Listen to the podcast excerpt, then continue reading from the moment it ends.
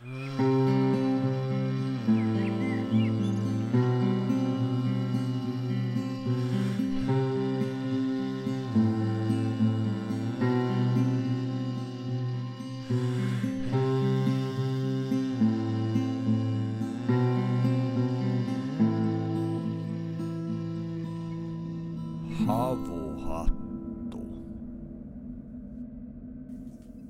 Havuhattu podcast. Menee syvälle metsään ja luontosuhteeseemme. Minä olen Joonas Vaarala. Ja minä olen Otto Kronqvist. Helsingin yliopiston uskontotieteen perustaja professori ja Lapin, y- Lapin yliopiston pohjoisen etnografian professori Juho Pentikäinen lukeutuu modernin suomalaisen uskontotieteen perustajiin ja merkittävimpiin itäsuomalaisen kansanuskon tutkijoihin. Karhu-professoriksikin tituleerattu Pentikäinen on tutkinut tarinan kerrontaa ja niiden takana olevaa mytologiaa jo yli puolen vuosisadan ajan, Suomen lisäksi muun muassa laajoilla kenttämatkoilla Siperiassa. Lapin yliopiston rehtori Mauri Yläkotolan sanoin niin kutsutun Pirtti-akatemian kasvatti. Tuo Juha on sellainen, joka katselee maailmaa karhun silmin. Oikein lämpimästi tervetuloa Havuhatun lähetykseen. Kiitos. Meillä on nyt takana tässä kaksi jaksoa. Ensimmäisessä sukellettiin syvälle Joonaksen ja minun luontosuhteeseen ja vähän tutkailtiin luontosuhdetta tarkemmin. Toisessa jaksossa taas puhuttiin metsästä ja kaikesta metsiin liittyvistä ilmiöistä. Tällä kertaa mennään syvälle mytologian maailmaan. Puhutaan varmastikin paljon ihan muinais-suomalaisten mytologiasta. Pureudutaan myöskin kalevalaiseen tarinankerrontaan. Ehkäpä käydään tuolla shamanismin tai shamaniuden maailmassakin. Eli tänään on tiedossa monenlaisia aiheita. ihan ensimmäisenä Juha voisit kertoa, että mitenkäs sä alun perin päädyit uskontotieteen, tai silloinhan sitä ei edes uskontotieteeksi kutsuttu, vaan joksikin muuksi. Mitenkäs tähän tämän parin päädyit? Uskontotiedettä todellakaan ei ollut olemassa suomalaisessa yliopistossa oppiaineena silloin, kun minä tulin opiskelemaan. Itse asiassa tulin Helsingin yliopistoon 1959 niin, että minulla ei ollut sisäänpääsyä mihinkään oppiaineeseen. Olin menossa Turkuun. Siellä oli Oulun yliopiston lääketieteen opetus alku, piste mahdollista. Mutta minä en päässyt silloin sinne Turkuun opiskelemaan, koska minä sairastuin abiturienttina pleurittiseen keuhkopussin tulehdukseen ja painoon ylioppilaaksi kirjoittaessani vain 42 kiloa, niin minulle ei annettu lupaa aloittaa opintoja Turussa, koska pelättiin sairaalabakteeria ja pelko oli varmasti aiheellinenkin. Ja siksi minä lähdin veljeni kanssa Helsinkiin ja ja mietin, että mitä minä oikein rupean lukemaan ja, ja kiinnosti erityisesti nämä suomensukuiset kansat. Ja minä kiertelin iloisesti näitä luentosaleja kuuntelemassa professorin esittelyluentoja ja olipa sitten sellainen käynti Kastrenianimussa, niin minä poika ihmettelin näitä kuvia siellä. Täällähän on Kastrenin ja Paasosen ja vaikka kenen. Ja tässä on neljän akateemikon työhuoneet täällä käytävillä. Minä innostun, että oho. Ja sitten rupesin lukemaan, kuuntelemaan näitä luentoja ja, erityisesti minua kiinnosti nämä suomalaisukulaisten kielten ja kansanoiden tutkimuksen ja kansatieteen ja filosofian – kurssit ja sitten tuli ehdotus, että voisi suorittaa tämmöisen kansallinen tutkimuksen approvaattorin. Mutta siinä pitää ensiksi semmoinen harjoitustyö tehdä ja minä sitten menin assistenttille ja Virtasen vastaanotolle ja hän antoi minulle kopioitavaksi eroottiset arvoitukset. Minä sain näistä arkistojen hakemistoista hakea niitä ja minä siellä niitä lueskelen ja välin nauratti ja välistä meni punaiseksi. Ne oli aika paljon. Mikäs tämä teos? Ei ole itsellä tullut koskaan vastaan. Ne, ne, ne, ne oli arkistokokoelmia. Ei teos, vaan, vaan näitä arvoituskokoelmia. Minä niitä kopioin siinä systeemiin. No sitten Lea Virtanen katsoi tätä minun aineyhdistelmääni ja hän oli sitten puhunut siitä professori Matti Kuuselle ja eipä kauan kestänytkään, kun sitten lokakuun alussa tulee puhelu sinne ylioppilaskorille, missä asuin veljeni Samunin kanssa. Meitä oli kolme samassa huoneessa, että minun sänkin oli keskellä huonetta, kun se oli kahden hengen huone ja kolmas peti tuli sinne. Niin, niin sitten tulee puhelu sieltä ylioppilaskodissa, että ylioppilas Pentikäinen puhelimeen ja minun veljeni meni puhelimeen. Ja Samuli tulee takaisin, että siellä joku professori Kuusi soittaa. Niin minä menen puhelimeen, Matti Kuusi puhelimessa. Hän on kuullut assistentti Virtaselta, että minulla on aineyhdistelmässäni englannin kieli. Minulla oli se ehdotus ylioppilaalle. Tänne tulee maailmankuulu tiedemies, professori Aatso Taylor Kaliforniasta ja sopisiko näin, että ylioppilas vaihtaisi tämän harjoitustyön tehtävään, jonka nyt kerron. Te olette tämän professori Taylorin oppaana tämän kymmenen päivän ajan, joka täällä on. Te haitte hänet vierashuoneelta, viette hänet Stockmanille ja muualle, missä hän luottaa tuliaisia. Ja sitten kun me haluamme olla vieraanvaraisia, niin sopisiko vielä, että ylioppilas olisi tulkkina, kun hän vierailee meidän kodissamme.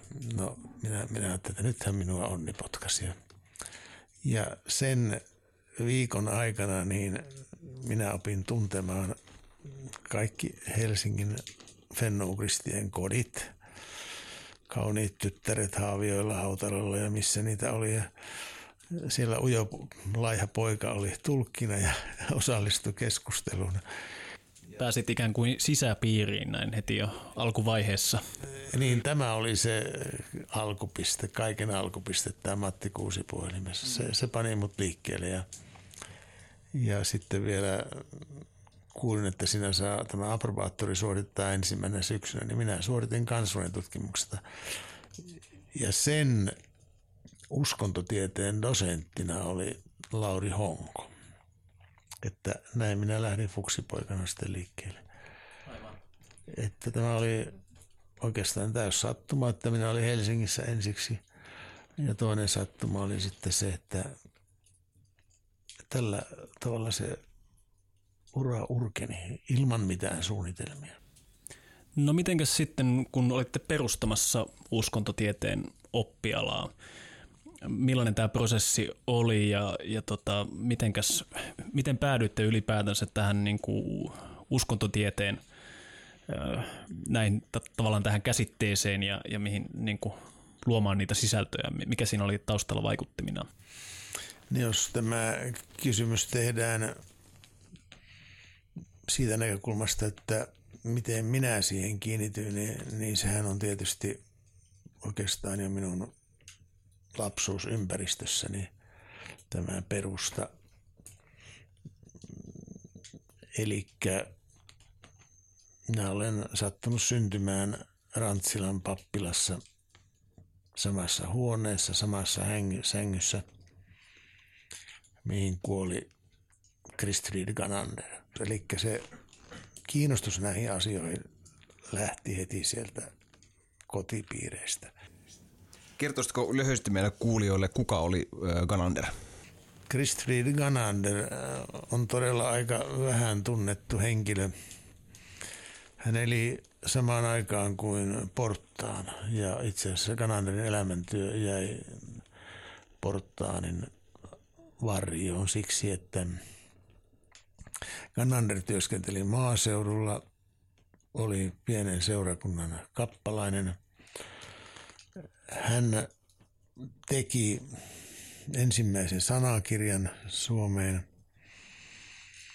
Sitten hän teki mytologian 1785. Siis hyvin paljon ennen Lönnruuttia oli keräämässä tätä kansanperinnettä. Oli, keräsi. Hän, hän oli tavallaan 1700-luvun mies, kun Lönnruut ei ollut vielä syntynytkään. Hän kuoli 1790. Ja hän rakensi Kustaa kolmannen antamin varoin Rantsilan kirkon.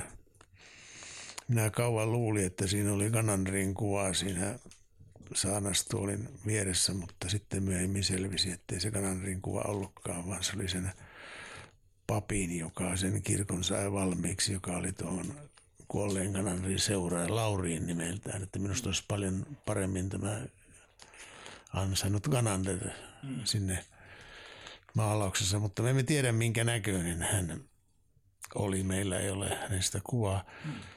mutta hänen elämäntyönsä oli suuri. Hän teki näistä sanoista sanakirjan, joka oli pitkään painamatta. Hän teki mytologian, johon hän kokosi sekä suomalaisten että saamelaisten lappalaisten kertomuksista hakusanat.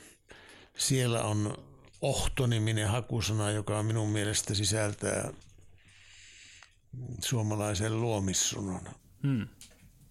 Tähän aiheeseen tullaan varmasti palaamaankin palataan, vielä oikein. Palataan siihen, mutta Ganander siis keräsi muistiinpanoja. Hän oli kiinnostunut kansanlääkinnästä. Hän kirjoitti sekä eläinlääketiedettä että ihmislääketiedettä. Ja hän oli myös toimellinen pappi, kun hän kuulutti kerran kirkosta tulipalon, niin hän meni sitten hukkaan. Ja tämä löytyi tämä tutkija pappi sitten tutkimassa muurahaisten käyttäytymistä tulipalon sattuessa. Ei ilmeisesti mikään maailman käytännönläheisin mies sitten. Ei, iso perhe hänellä oli ja, ja hänet haudattiin tyttärensä kanssa yhtä aikaa. Ja väitetään, että hänen ruumiinsa muumioitui, mutta onneksi sitä ei ole käyty katsomassa. Aivan. Mutta tämä lapsuuden kodin mm, ilmapiiri vaikutti jollain tavalla sun uskontokäsitykseen ja myöhemmin varmasti myöskin siihen, miten kun oltiin perustamassa tätä oppialaa. No voisi sanoa, että se minun kiinnostukseni lähti sieltä, mutta tietenkään en minä suunnitellut mitä uskontotiedettä perustavani, vaan lähtökohta oli sitten se, että, että Turkuun perustettiin sellainen henkilökohtainen kansainvälinen tutkimuksen ja uskontotieteen professuuri, johon kutsuttiin Lauri Honko. Aika nuori mies silloin. Hän oli 31-vuotias, kun se perustettiin ja Honko sitten pyysi minut assistentikseen sinne. Ja minä lähdin sitten armeijan käytyäni Lauri Hongon assistentiksi kansojen tutkimuksen ja uskontotieteen assistentiksi Turun yliopistoon. Ja se oli, Hongon virka oli uusi, se oli henkilökohtainen ylimääräinen. Ja minä sain jakaa dosentti, assistentti Veikko Anttilan kanssa huonetta niin, että me vuoron perään pidimme vastaanottoja siinä, koska siinä oli vain yksi tuoli. Mutta paljastaisin teille hyvät herrat, sen, että siinä se oli hyvin merkillinen paikka, mihinkä se mun työpaikkani tuli. Siinä vieressä huoneessa oli sosiologian professorin Esko Aaltosen työhuone ollut ja Esko Aaltonen seurasi Uno Harvaa sosiologian professorina Turun yliopistossa. Ja vain tässä yliopistossa oli mahdollista Mauno Koivisto-nimisen sataman työmiehen tehdä kenttätyötä satamassa ja väitellä tohtoriksi Turun yliopistossa. Hmm. Ja vain tässä yliopistossa oli sitten Juha Pentikäisen mahdollista ähm, tehdä väitöskirja alueelta. Suomalainen vertaileva kansallinen tutkimus ja uskontotiede aiheesta, joka koski kristinuskon tuloa Pohjoismaihin ja mitä kristinuskon tuloa merkitsi. Ja kun minä se aihe olin valinnut, niin, tai aiheen sain sellaisessa tilanteessa, jossa sen ehdotti Otto Brusin, joka oli aikanaan Valpon päällikkö ja oli sitten Turussa oikeustorian professorina, niin minä olin siinä Otto Brusinin kodissa ja siinä oli Hannu Klami ja sitten oli kaksi kaunista tytärtä, maaherra, tuleva maaherra Kaarina ja sitten Leena, josta tuli sitten Miss Suomi ja siinä sitten minä sain aiheen. Otto Brusin sanoi, että tuo teema on oikeus- ja uskontohistoriallinen teema ja minä tein siitä väitöskirjan. Mä tutkin siis, mitä kristinuskon tulo kriminalisoi ja se käsitteli nimenomaan elämän alku- ja loppupäätä. Mm. Se käsitteli sitä, että kuinka lasten heitteelle jättö kiellettiin kristinuskon tulessa. Ensiksi se hyväksyttiin niin, että kun islantilaiset päättivät kääntyä kristinuskoon, niin he hyväksyivät kasteen sillä ehdolla, että jäisi voimaan kaksi vanhaa tapaa. Se oli hevosen lihan hyö, syönti ja lasten ja vanhusten kohtalosta päättäminen. Eli yhteisö päätti, että, että otettiinko lapsi elämään vai jätettiinkö se heitteelle. Ja myös sen, sen että hyödytön ihminen sai lähteä, jos hän halusi, ja sitä ei käsitelty murhana eikä rikoksena. Ikään kuin, niin kuin yhteisien resurssien säästämiseksi. Hän sai valita sen että tämä pohjoinen kuolemankulttuuri on tässä kohdassa ollut aika avoin ja sallivainen. Sanoisiko näin, että siinä on pelannut omat sääntönsä ja kun länsimainen tai neuvostoliittoinen lääketiede tuli, niin siellähän itsemurhaluvut pompas taivaaseen, koska kaikki tällaiset vapaaehtoisen kuoleman mallit luokiteltiin itsemuriksi. Aivan. Tästä me ollaan itse asiassa puhuttukin tässä meidän podcastissa useamman kerran, että tosiaankin jotain tapahtui jossain vaiheessa. Vaikea varmasti määritellä missä vaiheessa. Ja tämä Itämeren suomalaisten oma traditio jäi hiljalleen unholaan ja sen tilalle tuli aluksi Lutterin opit ja ehkä tässä vaiheessa ollaan siirtymässä siitäkin jo johonkin vaiheeseen. Eli miten näkisit tämän muutoksen? Missä vaiheessa oikeastaan tämmöinen suomalainen kulttuuri alkoi jäädä taka-alalle? Tyypillisesti tämän alueen kulttuuri ja esimerkiksi kristinusko alkoi ottaa enemmän valtaa. Mä mielelläni puhuisin niin kuin vaiheista, jossa, jossa meillä oli useita kulttuureita Suomessa, useita kuolemankulttuureitakin – Tuossa on tuo Suomalaisen lähtö-niminen kirja, niin sen nimi on Suomalaisen lähtö siksi, että mä en halunnut laittaa se otsikoksi mitkään kuolemaa koskevaa sanaa, koska niillä on omat merkityksensä. Lähtö ilmaisee kaikkia näitä tapoja. Jos esimerkiksi kuolemankulttuurialueella meillä on olemassa useita kulttuureita Suomen ja Sääpuolella, ja sitten jos me otetaan ne rajat mennään yli näiden, nämä valtakuntien rajat, niin vielä enemmän.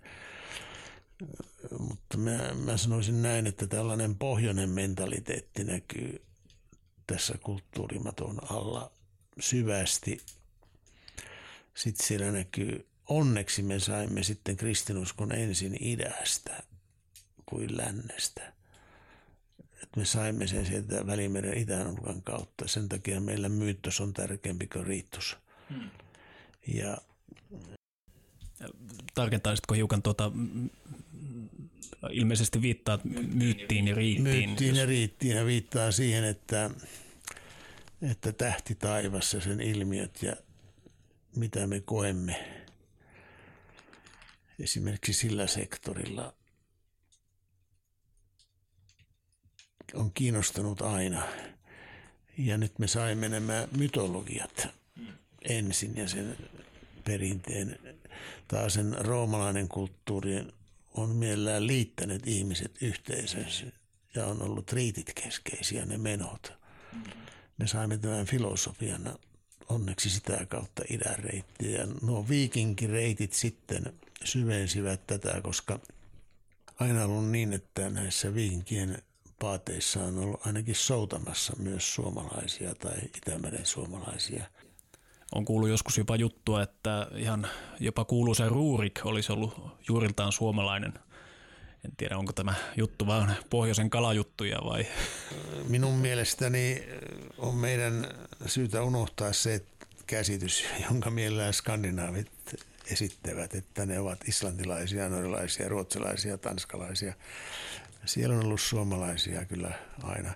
Ja meillä on niin paljon viinkilöytöjä Hämeestä ja tuonne jokien varsilta, että ne käyvät siellä omilla maillaan ja mannuillaan metsästivät, kalastivat ja sitten kun oli se aika koota sitä aineistoa sinne mukaan, kun lähdettiin ryöstämään Rysslandiin. Russhan tarkoittaa viikinkiä oikeastaan. Niin, niin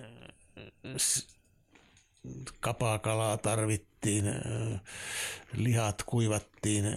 Tuossa Varjakan Valkamassa oli paikka, jossa hylkeitä metsästettiin ja kalastettiin. Ja siinä oli leiri heillä. Ja useita muitakin leirejä oli. Ja, ja siellä ne viikingit olivat. Ja, ja Ahvenan meren ja Itämeren saaristossa on paikkoja, jossa olen tänä kesänä ollut Stenskär-nimisellä saarella tuolla, tuolla, jossa oli jäkälää. Hmm. Siinä on ollut peuroja, eli poroja. Ne on sitten käsitelty ja kuivattu ja laittu siihen kuntoon, että niistä on käymään kauppaa tuonne matkalla. Ja se on, se on ollut nimenomaan viikinkien paikka. Näitä on ollut paljon täällä. Ja tämä, tämä vinkien aika on semmoinen suuri, suuri kulttuuria rikastuttava aika. Ja se näkyy myös meidän myyteissämme ja kertomuksissamme ja lauluissamme. Ja, ja mä tein aikanaan tohtoriväitöskirjani niin sitten. Se oli vuoden väitöskirja silloin 1968, kun se ilmestyi englanniksi. Niin siinä, siinä minä käsittelin näitä tapoja, sääntöjä ja ja oikeuskäytäntöjä. Ja se on, se on kurssikirjana myös oikeushistoriallisessa tiedekunnissa mm. ollut siitä pitäen, että sen, siinähän käsiteltiin nimenomaan elämän alku ja loppu ja lasten, pienten lasten asemaa ja minkälaisen lapsen saa jättää heitteille. Ja oikeastaan kaikki kirkkolait ja maakuntalait käsitteli tätä ja meillä on useita runojakin suomalaisessa kansanrunoista, jotka käsittelevät tätä. Niin, tämä on tosi kiinnostava tämä äm, ajatus siitä, että nämä tällaiset just syntymiseen ja kuolemiseen liittyvät käytänteet on niitä, jotka tulevat voimakkaimmin eri kulttuurien tullessa ja kun ne lopulta juurtuvat, niin ne on myös niitä, jotka viimeisenä sitten kuolee. Ne on osa meitä. Toisaalta minä näkisin myös tällä hetkellä, kun puhutaan tätä niin sanottua sote-uudistusta, niin mun unelmani esimerkiksi tuolla Lapissa, kun olen siellä, niin olisi se, että, että sinne vaikkapa Inarin Juuttuan joen rantaan, Juuttuan vaaralta saatto koti, jossa voisivat ihmiset kaikilla kolmella suomen saamen kielellä kokea ne viimeiset viikot oman kulttuurinsa mukaisesti. Niin minusta si, siinä ei menisi rahat hukkaan, koska hekin tarvitsevat siis hoitoa ja uskonnon kieli, kuoleman kieli on kulttuurinen äidinkieli. Ja sitä saatetaan käsitellä ulkomaisin termiin eutanasiasta muusta puhutaan, mutta se, että perinteisillä yhdyskunnilla, yhteisöillä on ollut omat tapansa käsitellä tätä. Ja siinä on ihminen läsnä. Ja minä kuulun sitä siihen polveen, että minun mielestäni lasten pitäisi saada olla läsnä näissä tapahtumissa, eivätkä vanhemmat saisi siirtää omia kuoleman pelkojaan lapsille, joilla ei sitä ole. Hmm, koska jos, jos, jos sä et koskaan näe kuolemaa, niin se ei ole osa sun elämää, vaan se on jotain, jotain miltä sä jatkossakin tulet ummistamaan sun silmässä, et, etkä sä prosessoisi sitä kuoleman käsitettä ollenkaan, vaan se jää etäiseksi. Ja mitä etäisemmäksi se jää, niin sitä enemmän se alkaa pelottamaan. Ja, ja sitä kautta se vaikuttaa myös, myös sun elämän asenteeseen. Vanhemmat siirtävät omat pelkonsa lapsille, joilla sitä pelkoja ei ole. Ja tämä on minusta murheellista. Jos tuosta vielä sanoisi, että suomen kielessä ei ole sanaa itsemurha.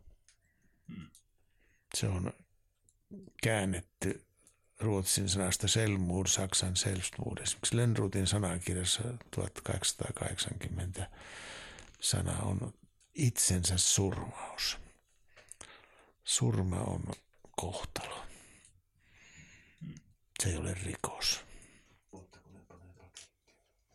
Eli tässä on aikaisemmin ollut ajatuksena se, että yhteisö voi päättää tällaisista elämän ja kuoleman kysymyksistä. Oliko se muutos ehkä enemmän sitten se, että tuli tämmöinen enemmän niin kuin keskusvaltainen tapa-ajatus, että se ei ole enää yhteisön tai heimon päätös, vaan enemmänkin kruunu tai valtio on se, joka on tekemisissä myös ihmisten henkilökohtaisten elämien kanssa.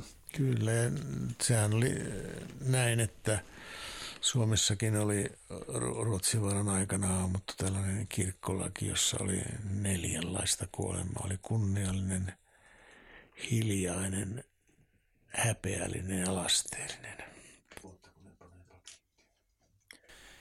Tästä päästiin aika syviin aiheisiin, elämän ja kuoleman kysymyksiin ja siihen, miten tähän on nyt tultu tähän modernin aikaan, jossa, jossa ollaan nykyään.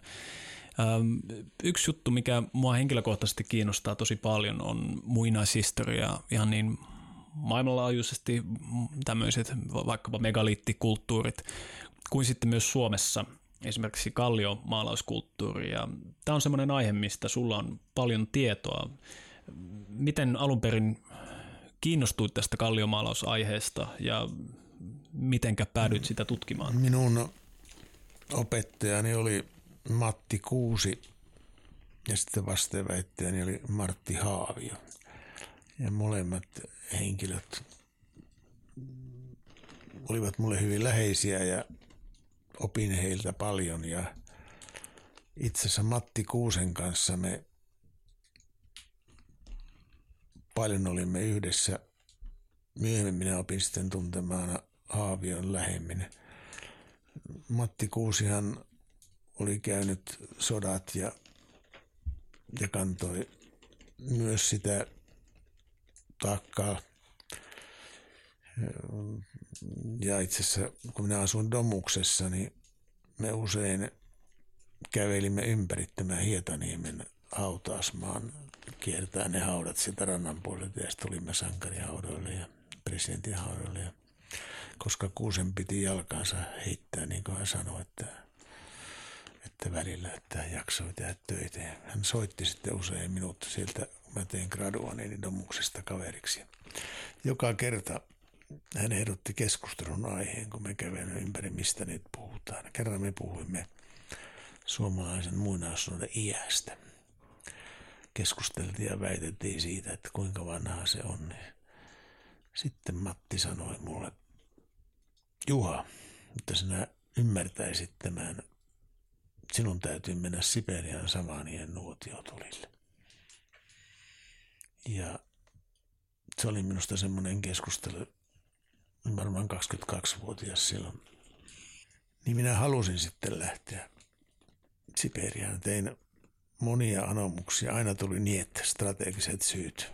Minähän pääsin sinne vasta sitten vuonna 1989. Sitten minä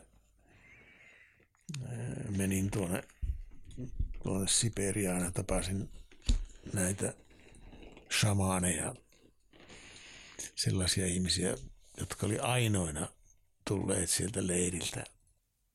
He oli siis kokeneet tämän tuota, Neuvostoliiton aikaiset kaikki kansalliset, vainot. kansalliset vainot. Mm.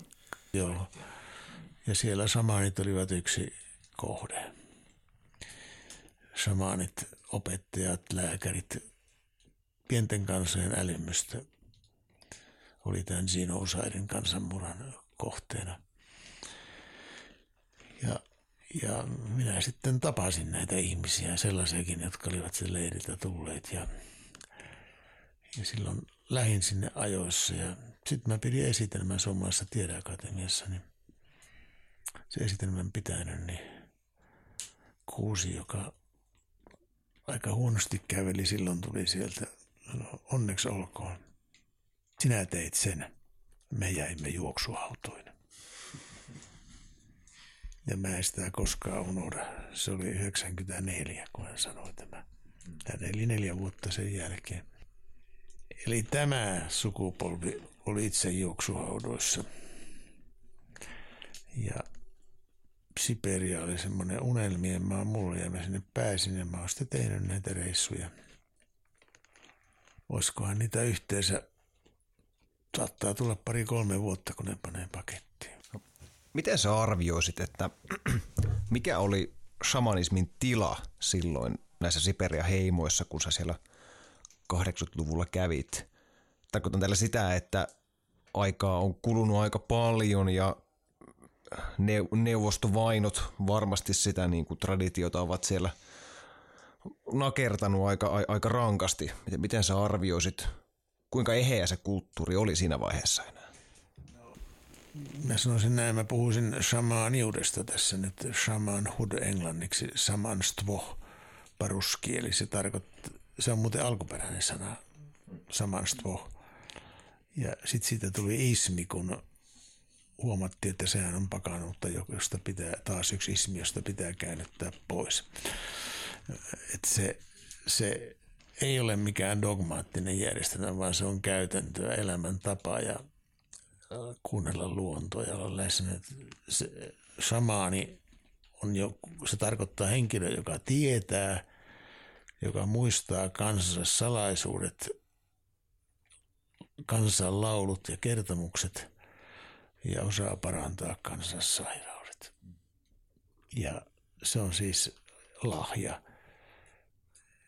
Tavallisesti tämä shamaani, millä nimellä sitä sitten sanotaankin, se on tämä on mansuurilais tungusilainen sana tämä samaan.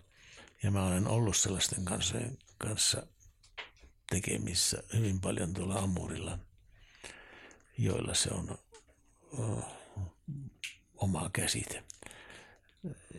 Ja sie, siellä ollaan niin tavallaan sen kehdossa.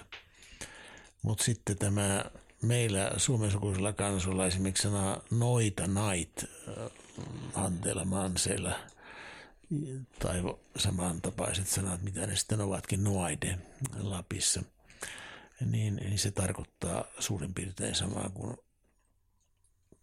samaani. Mitenkäs tietäjä, onko tämä sama, samankaltaista perinnettä suomalainen tietäjälaitos? Kyllä, kyllä tietäjä on lähellä tätä ja siinä on se tieto, syvä tieto. Ja sitten on sellainen sana kuin luote, leud, siis tapa laulaa. Luot, luotteet, tuoppon lieto lemminkäinen luotteissansa lahopi, mietteissänsä märkäneepi.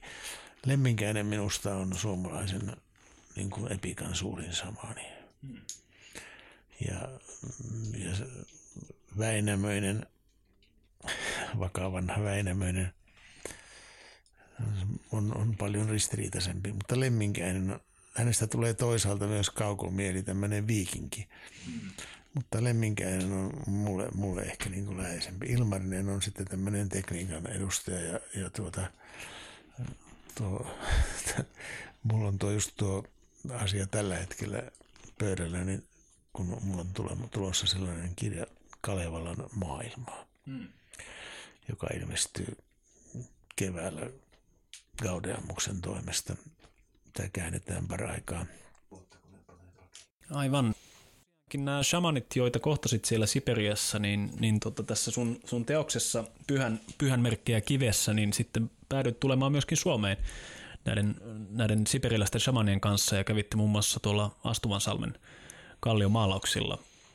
Millainen tämä kokemus oli ja, ja mikä oli tässä vaiheessa se, se sun käsitys sitten näiden shamanien yhteydestä esimerkiksi näihin suomalaisiin kalliomalauskulttuureihin? Jos, jos tuosta Astuvansalmesta pääsen, niin sen pohjahan on siinä Astuvansalmella, että se, sehän löydettiin sattumalta ja Pekka ja Anja Sarvas sen löysi, löysi siellä sattumalta arkeologipariskunta. Ja... Mutta kuitenkin näin ollut, että se kuitenkin paikallisten tiedossa oli se paikka jo ollut, mutta he eivät ole jotenkin ajatelleet, että se siinä on mitään erikoista. Näin se muuten usein on, että se on paikallisten tiedossa ja vielä niinkin, että paikallisista joku on, saattaa vieläkin jollakin maalauksella tai kalliolla niin omia askareitansa tehdä ja sellainen on ainakin minun tiedossani, että Hossan värikallion äärellä niin muutamat suvut ovat verraten kauan olleet, he eivät olleet ollenkaan onnellisia siitä, että se löytyi. Mm-hmm.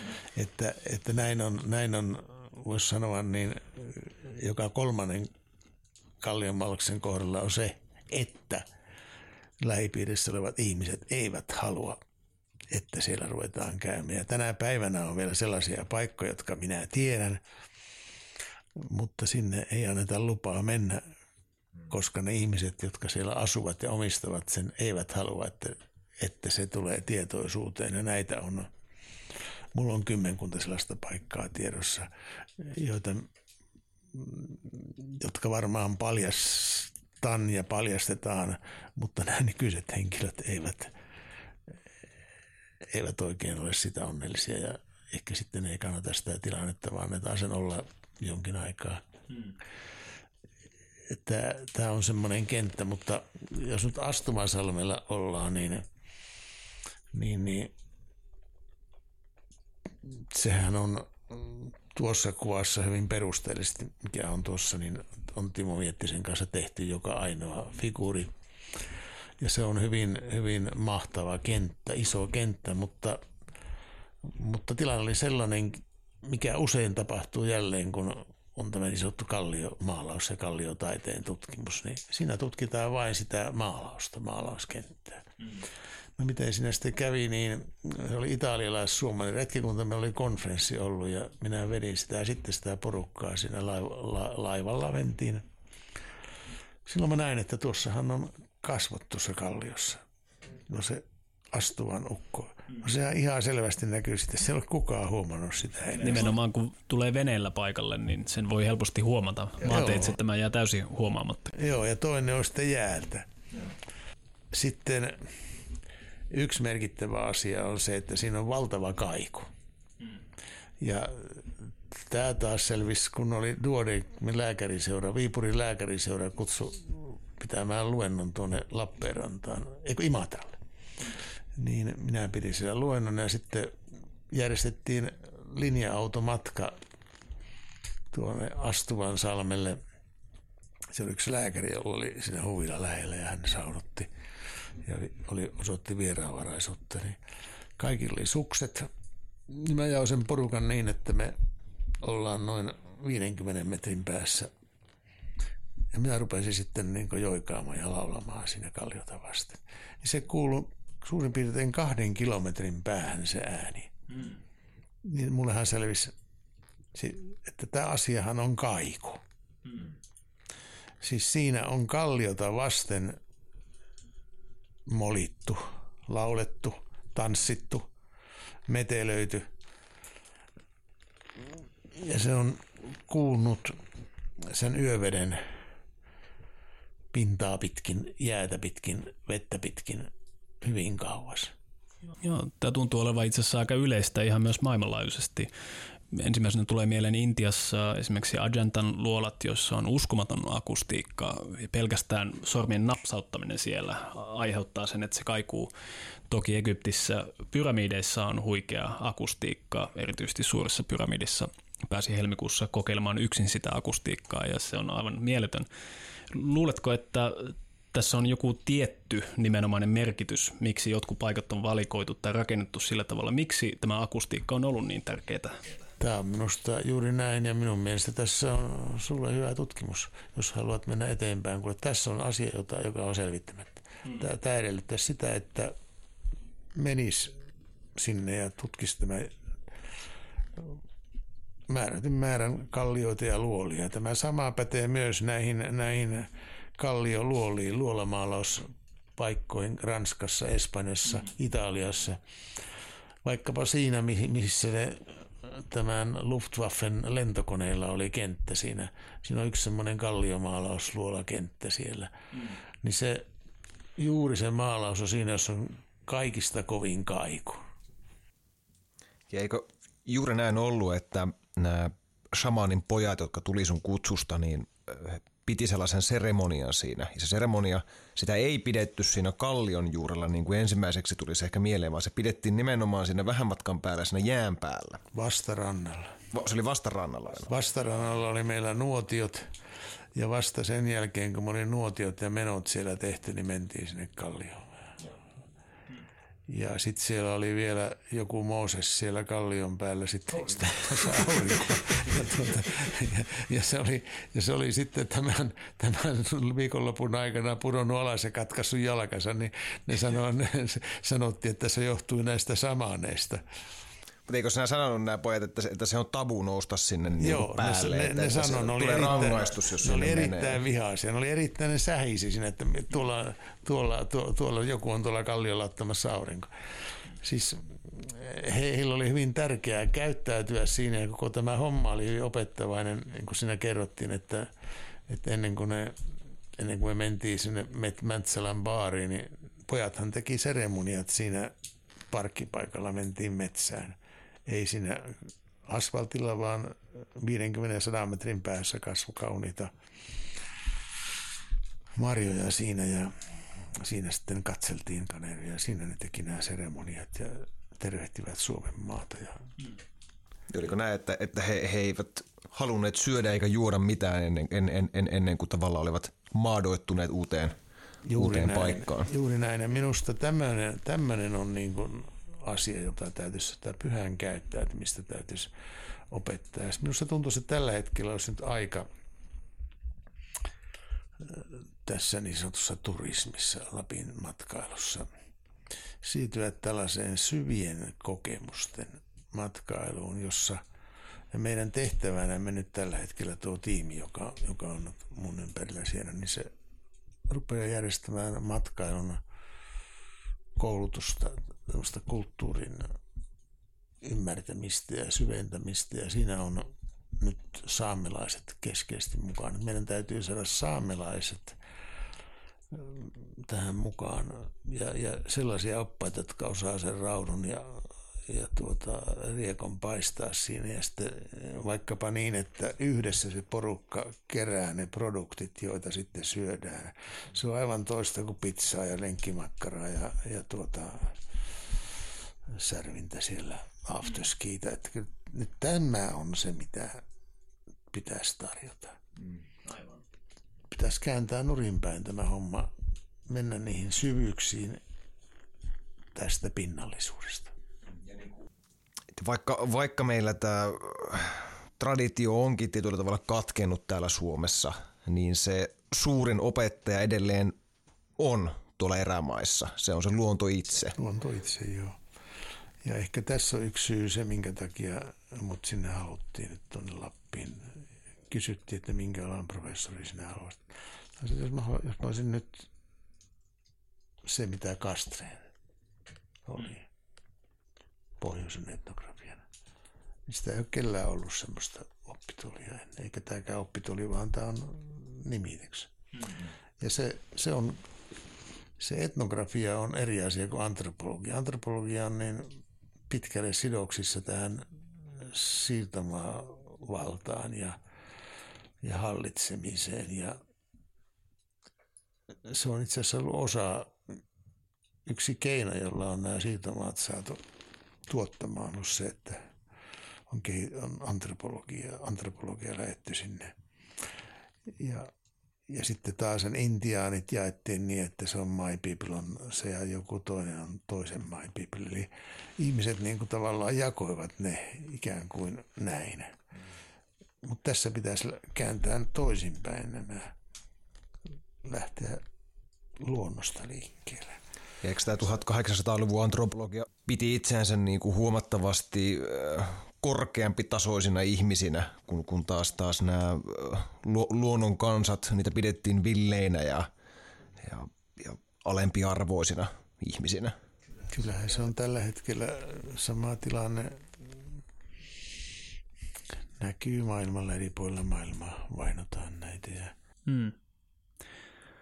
Tosiaan tänä päivänähän niin kuin yksi semmoinen seikka, mihin, mihin itse on paljon kiinnittänyt huomiota, on maailmalla matkustaessa myös, että voi mennä tosi kauas, vaikkapa Nepalissa ottaa kahden päivän bussimatka ja sitten patikoida vielä kolme päivää. Ja ensimmäinen juttu, mitä näkee siellä kylässä, on viinakauppa. Se ajatus, mikä meillä monesti on siitä, että jossain vaikkapa kaukana sademetsässä on hyvin erilainen – kulttuuri kuin meillä, mutta lopulta sitten kun menee sinne sademetsään, niin näkee, että niillä on messin jalkapallopaita päällä ja, ja ovat kuulleet kaupungista ja muuta. Ja mä itse väittäisin, että tässä taustalla on ihan tämmöinen maailmankuvallinen asia, niin sanottu tieteellinen materialismi, jonka ulkoiset muodot toki myös näkyy ihan tämmöisenä fyysisenä materialismina, mutta jossa on hyvin myöskin omanlaisensa metafysiikka, jota myös nykyaikainen tiede hyvin vahvasti tuo esiin esimerkiksi ajatus siitä, että meidän kokemus syntyy aivoissa ja että materia synnyttää tietoisuutta ja muuta tällaista. Ja sitä on levitetty sen ilosanomaa nyt, nyt useampi sata vuotta ympäri maailmaa. Miten sä näkisit, että jos oletetaan, että tällainen on tämmöinen materialistinen tapa hahmottaa, on levinnyt todella sinne, ja jos viinakaupasta mitä voi päätellä Nepalin maaseudulla, niin on todellakin levinnyt, niin miten tällainen tapa hahmottaa, mitä juuri kuvailit tuossa aiemmin, tämmöinen kunnioittava niin kuin omista lähtökohdista ja luonnosta kumpuava kulttuuri, miten se eroaa tällaisesta? No se eroaa tietysti yö ja päivä. Musta tuntuu vaan, että tämä media ja tämä tieto, tiedon tulva ja tämä kaikki, en, tiedäkään mitä kaikkia tämä piittaaminen ja muut tässä sitten tekevät, mitä se on se muodin. Tässä, tässä tulee semmoinen omanlaisensa ihminen. Kasvaa täällä myös täällä meillä. Se sukupolvi, joka koulun penkkiä istuu, on erilainen. Ja minun kantani olisi se tähän kysymykseen, joka liittyy erilaisuuteen ja maa, maa, maahanmuuttajiin ja muihin, niin mä toivoisin, että verraten pian olisivat luokassa yhdessä kaikki lapset oppimassa näitä asioita, olkoon se sitten täyttämässä juuri sitä uskonnon elämänkatsomustiedon tätä kulttuurisektoria, koska lapsillahan ei ole näitä ennakkoluuloja, vaan ne vanhemmat, vanhemmat ne siirtävät. Et, että minun mielestä näitä elämänkatsomustietoja ei tarvita nyt, kun filosofia on kuitenkin saanut sitä asiaa, että se ei enää ole se, vaan nyt olisi tärkeää oppia sitä, jossa yhdessä olemisen pelisääntöjä ja toisen ymmärtämistä ja jaksaa kuunnella. Ja, ja sitten myös tästä ajattelusta, joka on tämä teknistä, pinnallista syvempään. Mä luulisin, että tämä uskontotiede joka tänne perustettiin tai on, on tullut sitten, niin kyllä siinä on se mahdollista. Ja, koska minä, minä, minä käsin, että uskontotiede ei ole siis niin kuin kirjakeskeistä, vaan se on ihmisiin ja kulttuureihin ja kansanpariin menemistä, niin siihen kuuluu kenttätyö oli siis osa opetusta. Jokainen, jokainen teki kenttätyötä. Me Helsingin kenttä käytiin läpi suurin piirtein puolen vuosikymmenen välein ja ne ovat kaikki aineistuvat siellä. Mm. Että se tavallaan se siirtyi tekstitutkimuksesta ihmisen ja ajatusten ja elämän ja luonnon tutkimiseen ja Tämä, tämä tehtiin siinä, kun me pöydällä tehtiin ne vaatimukset. Me teimme semmoisen suomalaisen mallin. Ja se huomattiin kyllä jo 60-luvulla ja 72 me järjestettiin maailmankongressit sitten, jossa tavallaan löi läpi tämä Der Finnische Method. Mm. Että se, se merkitsi sitä, että pääkohteena ei ole teksti, vaan ihminen ja yhteisö ja elämä.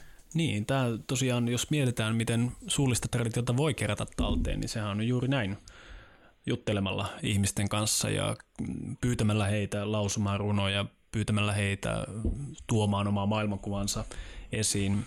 Ähm, miten näkisit, että tätä traditiota on sitten aikoinaan välitetty sukupolvelta toiselle?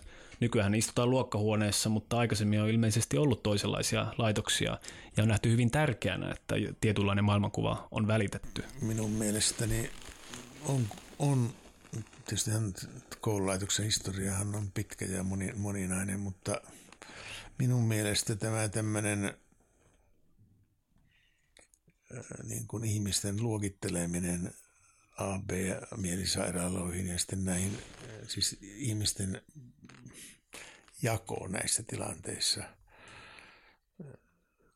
isoja parantuloita ja muita rakennettiin mielisairaaloita ja niin tämä systeemi niin kuin luokitteli klassifioi. Mm, niin kuin tietynlainen taksonomia myös ihmisille. Ja suomalainen lääketiede, niin radioon menee, niin on se tietysti vähän julmasti sanottu, mutta että kyllähän tämä on pikkusen niin suunninen ja sorkkatautia, kun tässä ruumiinosien mukaan spesialiteetit. Että... Niin, tässähän nähdään vaan, että biologiset robotit tässä, tietoisuus on meillä vain illuusio tästä, että ei sitä oikeasti ole olemassa. että, että minun mielestä Suomessa tarvittaisiin medikaaliantropologia tai tämmöinen medical anthropology – etnomedisiina, semmoista opetusta tarvittaisiin. Mm. Millainen tämä voisi olla? Se olisi juuri luonnon ja sellaisten terapioiden opettamista, jotka eivät ole vain lääkehoitoa ja, ja juuri sairauksien luokittelemista, niin kuin tässä äsken sanoin. Mun nähdäkseni su- suurin ero, ero tässä näiden kahden, kahden konseptin välillä on se, että, että pidetäänkö ihmistä osien summana vai kokonaisuutena? Esimerkiksi Italiassa on kansanlääkinnän opetusta jokaisen opintosuunnitelmassa. Ja, ja lääketieteen Genovassa on, on lääketieteen historian ja museo, museo ja lääketieteen historia oppituoli – minä olen yrittänyt saada Suomessa aikaan medikaali, antropologia, etnomedisiina ja olen epäonnistunut. Minun mielestäni se voisi toteutua esimerkiksi joko Itä-Suomen yliopistossa tai vaikkapa Oulun yliopistossa Helsingissä. En usko. Meillä ei, meillä ei ole lääketieteessä tilaa ollut sosiaalilääketieteelläkään. Eikä eikä sitten lääketieteen etiikalle. Hmm. Mistä luulet, että se johtuu? No se johtuu juuri tästä luonnontieteellisestä näkökulmasta. Meillä tässä varmaan kohta, kohta hetki käydä lisäämässä tuonne saunaan lisää puuta, mutta nyt kun tässä oli sopivasti puhe kansanlääkinnästä, niin nyt en ihan tar- tarkkaan muista, missä kirjassa mainitsit, mutta ähm, mainitsit, että tämmöinen äh, Marina Takalo, oliko se näet, että sanonut, että se on, on sun tuota, kohtalon nainen vai kuinka sä se Kyllä, kuvailit? voisi sanoa näinkin. Hän, hän, hänen kohtaamisensa ratkaisi minun kohtaloni. Ja kerroit äh, eräässä kirjassa, tässä on tämä saunakirja, jossa, jossa sanot, että hän oli, oli tuota, hoitanut sinua saunassa. Kertoisitko hieman tästä? No, se, se oli itse asiassa ensimmäinen asia, mikä tapahtui, oli kun, kun me olimme kohdanneet. Minähän en tiennyt etsiä häntä, koska mä en mitään hänestä kuullut, mutta kun me tulimme sitten siihen Heikkilän kylään Kuusamossa veljeni Samulin kanssa. Me olimme pohjois osakunnan kotiseutu, matkalla ja meillä oli semmoinen vanha popeda, jolla me liikumme ja, ja sitten me kävimme siellä neuvostorajaa kaikkia teitä mentiin ja siellä oli piikkilankoja tietysti ja meillä posahti se rengas sitten ja se oli niin laho se auto, että meni tunkkipuoleen oveen, kun se, sen jälkeen me sitten kiputettiin niin, että me saatiin vaihdettua rengas. Me tultiin Heikkilän kylään ja pyydettiin että apua, että saataisiin rengat paikattua. No, kyllähän me apua annetaan, mutta me ollaan uskovaisia ihmisiä, että, että sunnuntai, että pitää jäädä tänne yöksi.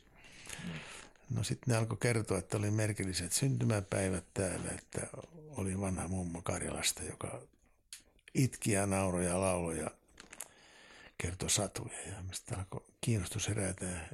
Meni tunti pari, oltiin siinä kahvistelemassa. Tuollahan ne ovat, että Marina ja Olli.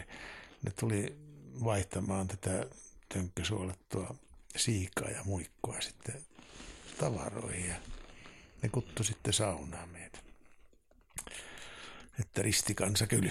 Ja mä sanoin, että mistä se löytyy se ihan mökki, se, että pari kilometriä kävelette sitä rantaa, Kirpistön rantaa, niin se tulee siellä vasta, että te voi ohi mennä.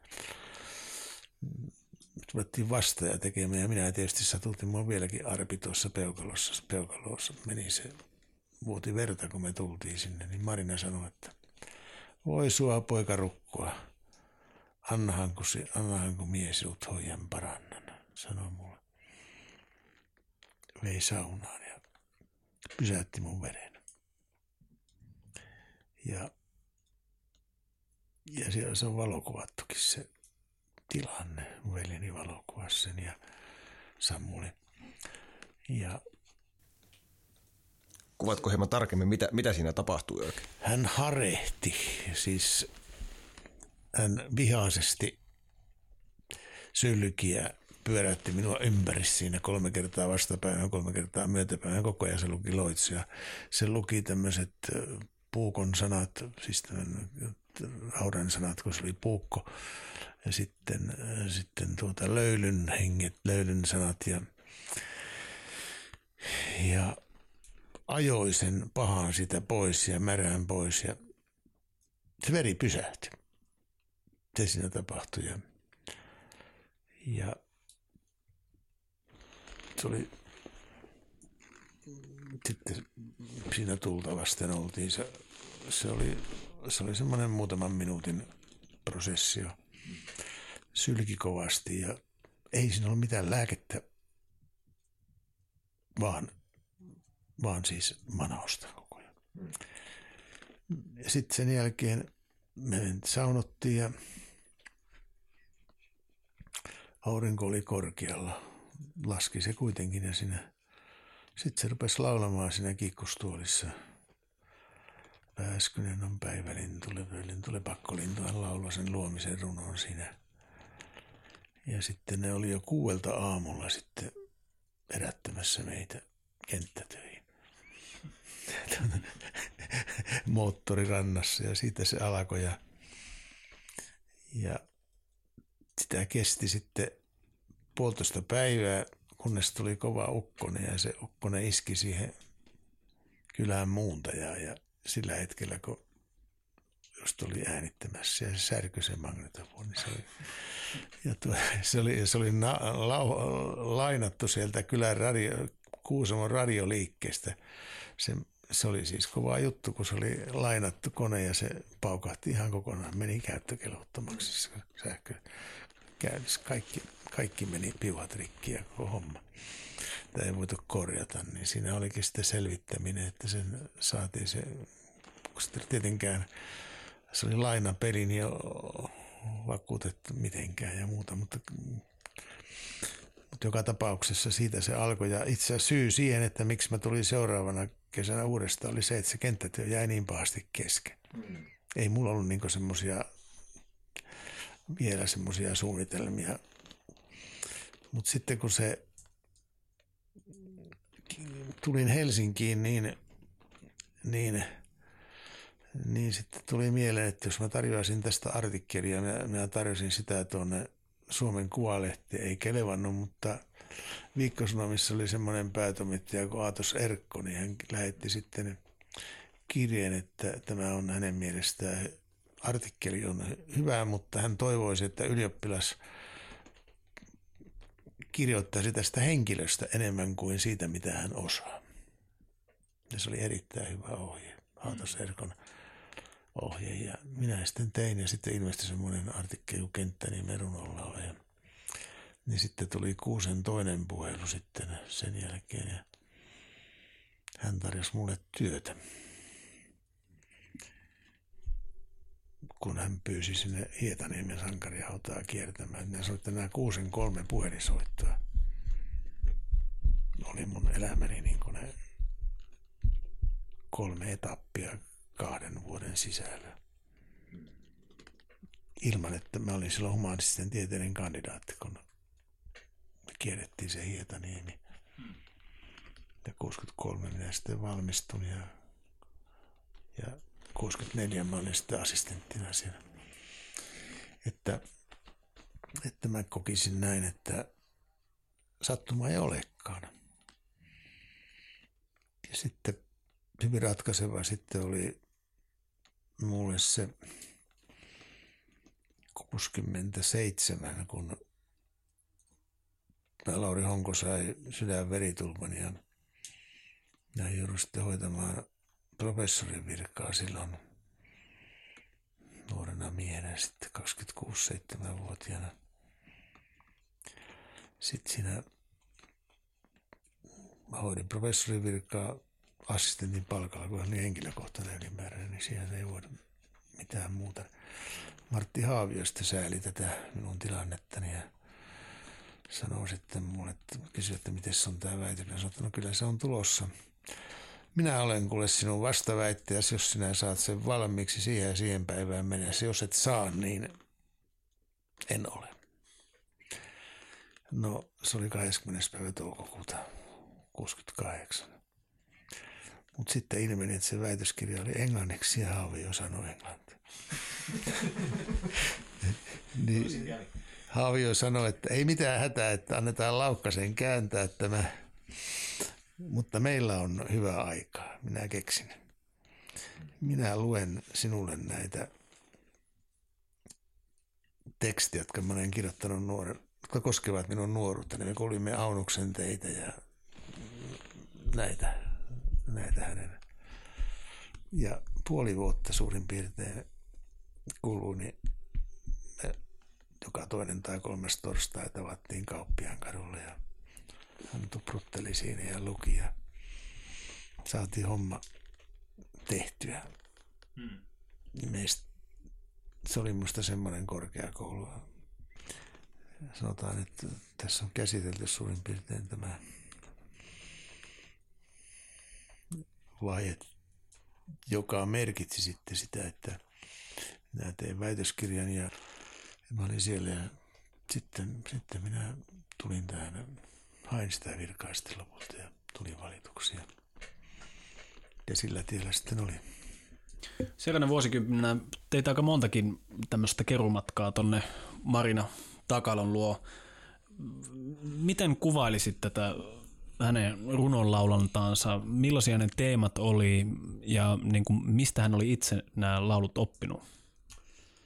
Siitä alkoi semmoinen kymmenen vuoden keikka tästä vuodesta 60 ja, ja mun respittityöni oli Marina Takalla uskonto nimeltään tämmöinen kirja.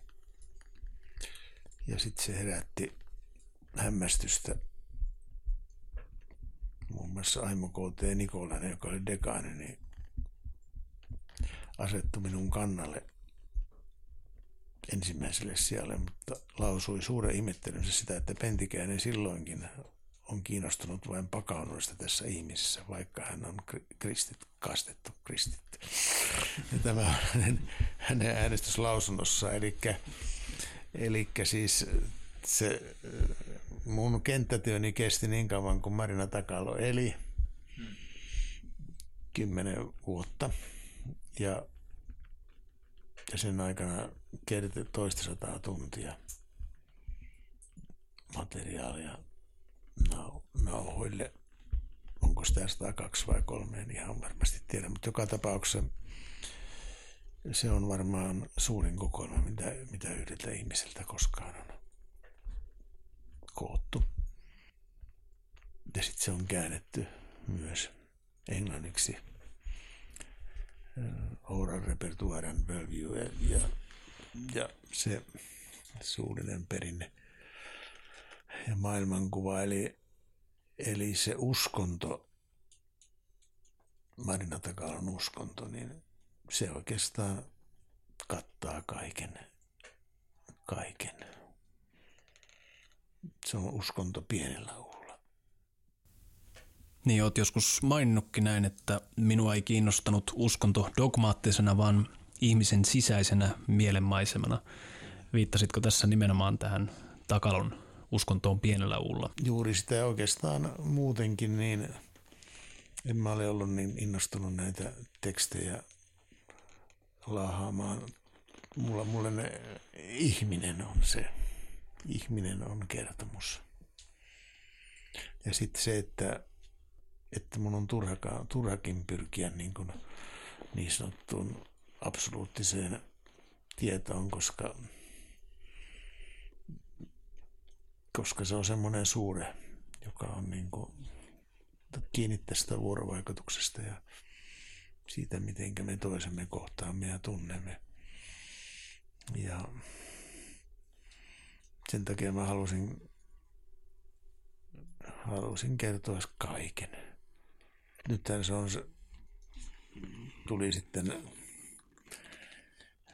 tämä Marina Takalon toinen kirja, jossa sitten tavallaan minä niin kuin on sitten sellaiset mapit avannut, mitä mä en sitten tuossa ensimmäisessä, kun se oli tavallaan tieteellinen ja tuossa mä sitten kerron myös hyvin paljon tai inhimillistä suhdetta, joka oli. Ikään kuin kirjoitat itsesi siihen mukaan siihen. Minä kirjoitin itseni siihen, että minä en nähnyt mitään syytä olla kertomatta kaikkea. Onhan se aika rankkakin tarina. Marina oli väkevä nainen ja varmasti useamman kerran oli raskaana, kun oli mies kotona. Tähän on selvä. Marina oli rempsakka nainen.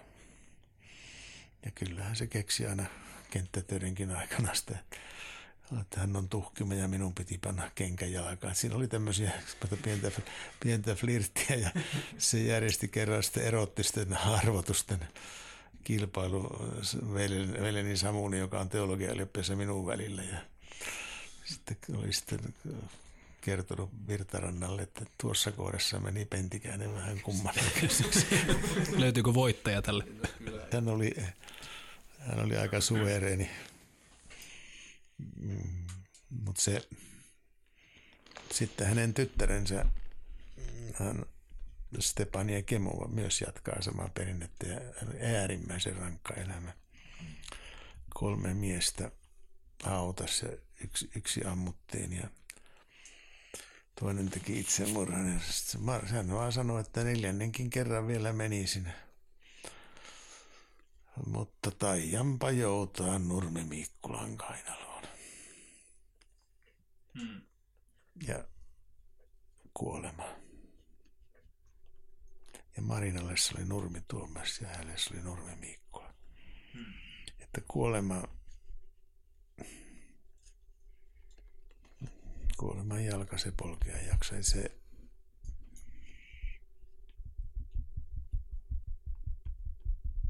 se surma, täällä tässä on puhetta, että Lönnruutilla oli se surma. Se surma on kohtalo. Mm. Ja lapsen kuolema. Niin, tuolla lääkäripäivillä, Pohjolan lääkäripäivillä oli, oli nyt vuosi sitten oli, siellä oli iso, iso tilaisuus. Siellä oli Risto Pelkonen, Klaas Andersson, tuli Valvir. Siellä oli monta lääkäriä siinä paneelissa. Niin siinähän kuulisit tämä Elmi Zokkisen kuoleman kehtolaulu. Se on, se on aare. Hmm. siinä lapsi kuolee kesken laulun, tai siis se symbolisti. Mm-hmm. Ja se kuului sen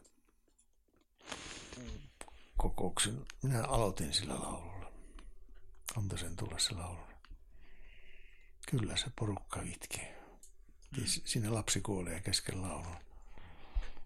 Ja siinä on kolmisen kymmentä sanaa kuolemalle. Mahtava, mahtava, siis niin kuin ulkomuistista vedetty. Ja lapsellehan oli tavallaan onni kuolla. Ja siis se, semmoinen kuoleman niin kuin käsittely, se Elmi, Elmi runo, nyt kun tulee tämä kirja, nyt niin mä otan siihen runolaula, runolaulajia. Mulle se on runona, vaan runo, koska elämä on runo. Niin, niin siinä tulee seitsemän laulajan profiilit, jotka mä kaikki on. Tunteet, jotka on kaikki ollut mulle rakkaita ihmisiä. Oliko tässä ketä muita tämän Marinan takanun lisäksi? Marinan tytär Stepani on ja sitten on Elmi Tsokkinen, Valpuri Vohta. Ja, ja sitten on tämä toinen Marina, joka löytyi toissa vuonna Pienan Karjalasta. Hän laulaa vielä vielä. Vieläkin. Vieläkin. Ja sitten siinä on kaksi miestä. Siinä on Mikko Perttunen ja, ja Jussi Huominen. Mahtaako Mikko Perttunen olla sukua äh, kuuluisalle? Suoraan lenevässä polvessa. Harippa Perttunen, siis Lönnruutin suuri innoittaja. Hänet Mikko minä tapasin tuolla, mm, oliko se Kiskossa tuolla Turun lähellä. Hän oli pakeni sieltä Karjalasta. Mm. No mutta käydäänpä tässä vaiheessa lisäämässä puita tonne meidän saunaan ja jatketaan jutustelua sen jälkeen. Eli pidetään tässä pieni tauko tässä vaiheessa. Pääskinen on päivälintu.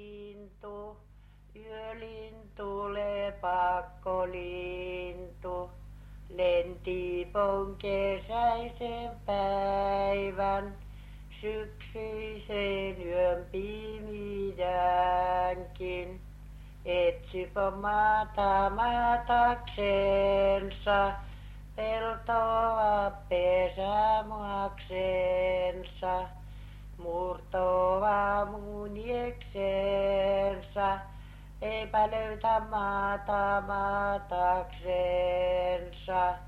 Ei pompeltova pesämuaksen, ei pomurtova munieksen. Lentipon korkealla mädellä, korkealla kukkulalla.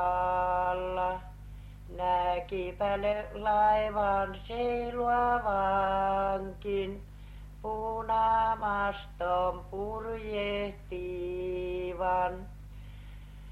Lentipä laivan portahilla, kematti laivan keulalla.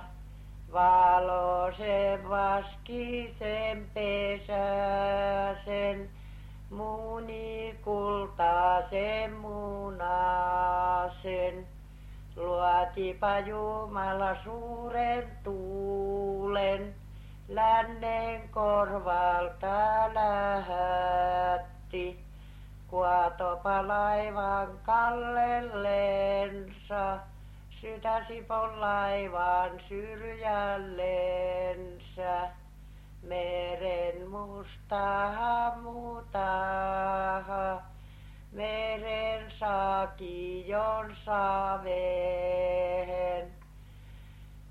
Siitä kasvo saari, kasvo nurmi, kasvo neito nurmen päähän. Käytiinpä piispat, käytiin paapit, käytiinpä helarin hoikat herrat. Eipä se neitonen niistä huolin, tulipa nurmi tuoma. Otti sen neito sen rekeen, löi ohjalla oritta. Hely ruoskalla hevoista, hevonen juoksi tielle veni. Tuikki tuomiset vempelet, paukkoi patviset jalakset. Ulvoi ovet uuteen linnan, vinkui viipurin veräjät. Tuotapa ei tuo viidessänsä,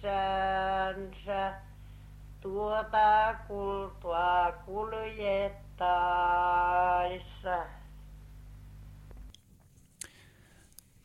Nyt on taas puita lisätty saunanpesään ja tuossa tauolla kuultiin hiukkasen Marina Takalon runon laulantaa.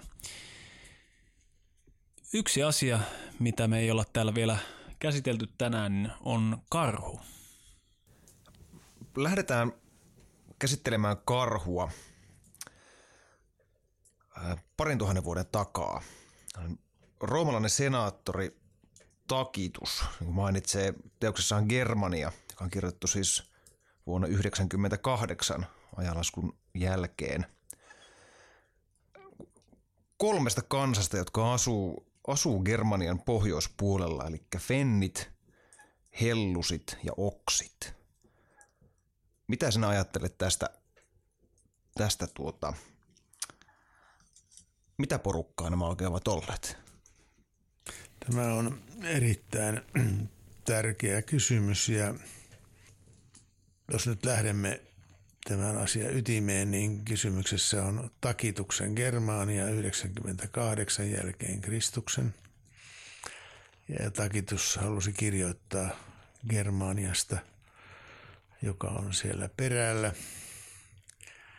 Ja sitten mikä on se Germanian perämaa ja ketä siellä asuu. Ja siellä mainitaan fennit. Ja tätä on pidetty hyvin arvovaltaisesti. Muun muassa Edwin Linkomies sitä mieltä oli, että fennit tarkoittaa suomalaisia.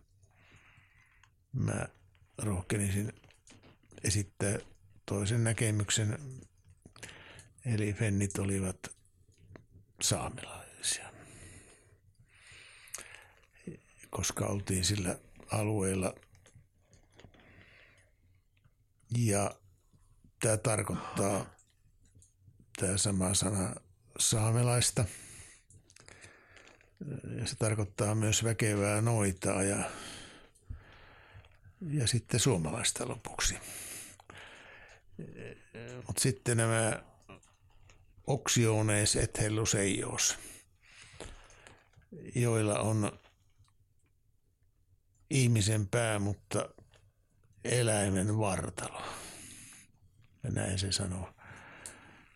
Mutta koska tämä menee käsityskyvyn ulkopuolelle, niin ei sen enempää suurin piirtein tällä tavalla se loppuu. Mitä nämä sitten on nämä oksiones, niin minun edesmennyt ystäväni Jorma Koivulehto,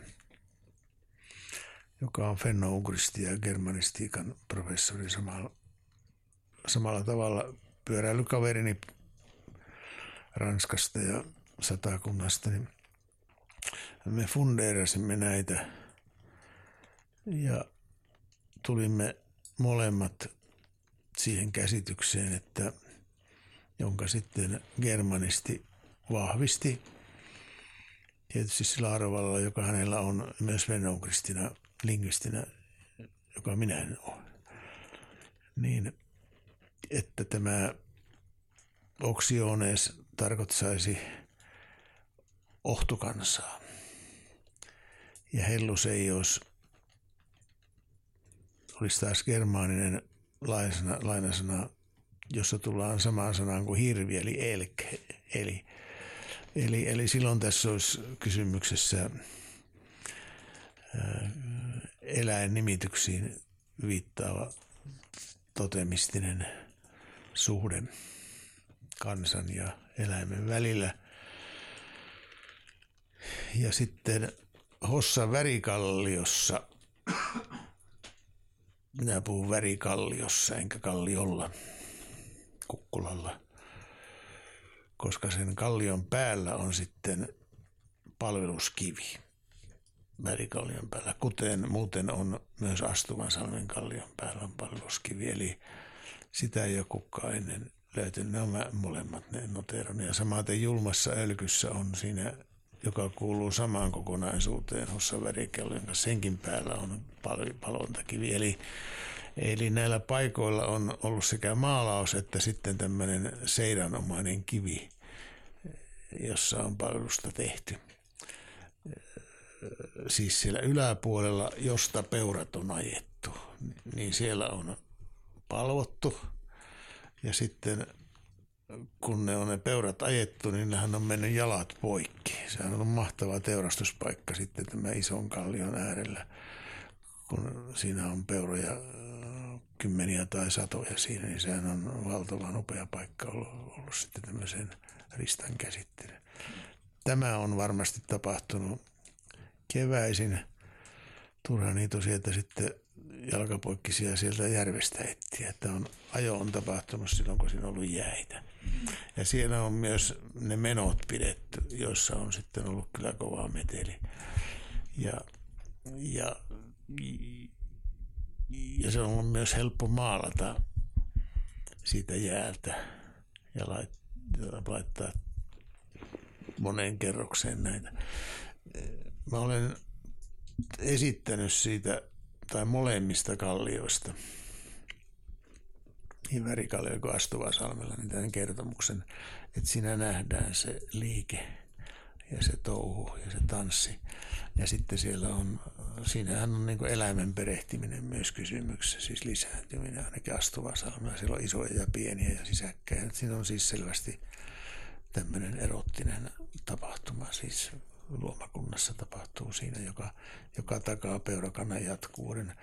Ja sitten se, että kun ne on turkittu nämä saripäät aina hirviksi, niin se on minusta väärä tulkinta, koska, koska on ollut semmoinen kuin metsäpeura, hyvin yleinen, mutta se, se oli niin hyvää riista ja sitten niin käypää tavaraa kauppatavarana veronmaksussa, lappalaisen verossa ja myös viinkiretkillä, että, että se metsästettiin sukupuuttoon ja hirvi otti sen paikan. Et siis se, se tulkinta sarvipäärä hirviksi, niin minusta se ei ole oikea, koska mm, osa on hirviä meidän kalliomalakset, ei kaikki.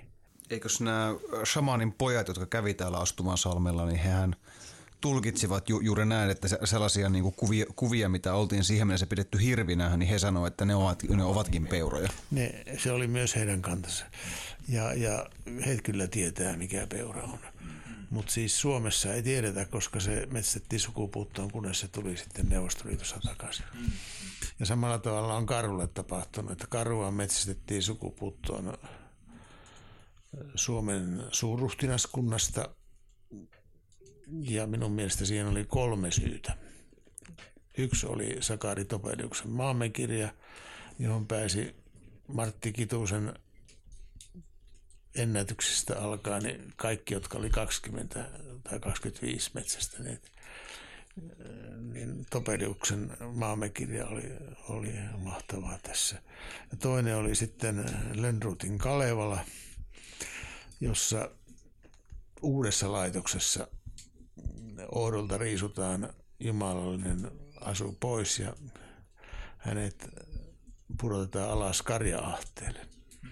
Siellä sun on hyvää maata vierellä tiukujen tirinen. Siis, siis leimän paskassa.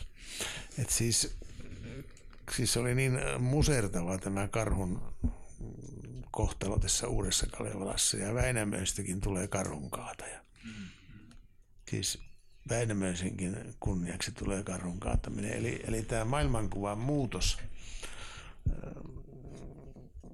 Vannasta uuteen Kalevalaan on totaalinen. Aivan. Mitenkäs näkisit sitten esimerkiksi kalliomaalausten aikaan? Ensinnäkin kiinnostaisi tietää, että, että millaisia päätelmiä voidaan tehdä ylipäätänsä heidän maailmankuvastaan, mutta toisekseen, miten näkisit, että tämä otava kulttuuri liittyy sitten esimerkiksi tähtitaivaan ilmiöihin, joita myöskin osa, osataan kuvataan näissä maalauksissa? No se, se tähti taivassa oli heidän karttansa. Kunnia edesmenneelle Tapio Markkaselle, jonka ilmoitus oli, kun ilmoitus äskettäin oli lehdessä. Hän oli minulle hyvin läheinen ihminen ja ystävä. Ja kun minä palasin tuolta kenttämatkalta, niin silloin, jonka, josta tuo Matti Kuusenkin tapaaminen kertoi, niin, niin heti kun mä sitä tulin, niin, niin minä näytin omaa kenttävihkoani niin Tapio Markkas, niin mä otin yhtä Tapio Markkaseen ja tavattiin tuolla yliopiston kuppilassa ja päätettiin sitten mennä Heurekaan. Niin, niin se Ivan Stepanivut Sopotsin niin kertoi minulle ja lauloi siellä kodassa 37 asteen pakkani oli ulkopuolella ja kuuntelin häntä talvikylässä, niin hän, kertoi sitten tarinan tästä, tästä peurasta, jolta jalat iskettiin poikki. Ja, ja piirsi sitten minun päiväkirjaani tämän kuvan. Ja sitten hän vei minut siinä pakkassa ulos ja näytti taivaalta sen tähden, ne tähdet palattiin takaisin sen tupaan ja hän piirsi sen loppuun. Ja, ja sitten kun mä tulin, tulin Tapion kanssa, mentiin Heurekana, pysäyttiin tähtitaivas planetaariossa siihen, niin se osui yksi yleisyyden yhteen, se piirros siihen Otavaan ja tähän tähtitaivaan karttaan, jossa Otava ja tämä linnunrata. Eli siis siinä on taivaallinen metsästys käynnissä. Ja, ja, ja se hirvi loikkaa siellä, loikkii siellä. Eli, eli tämä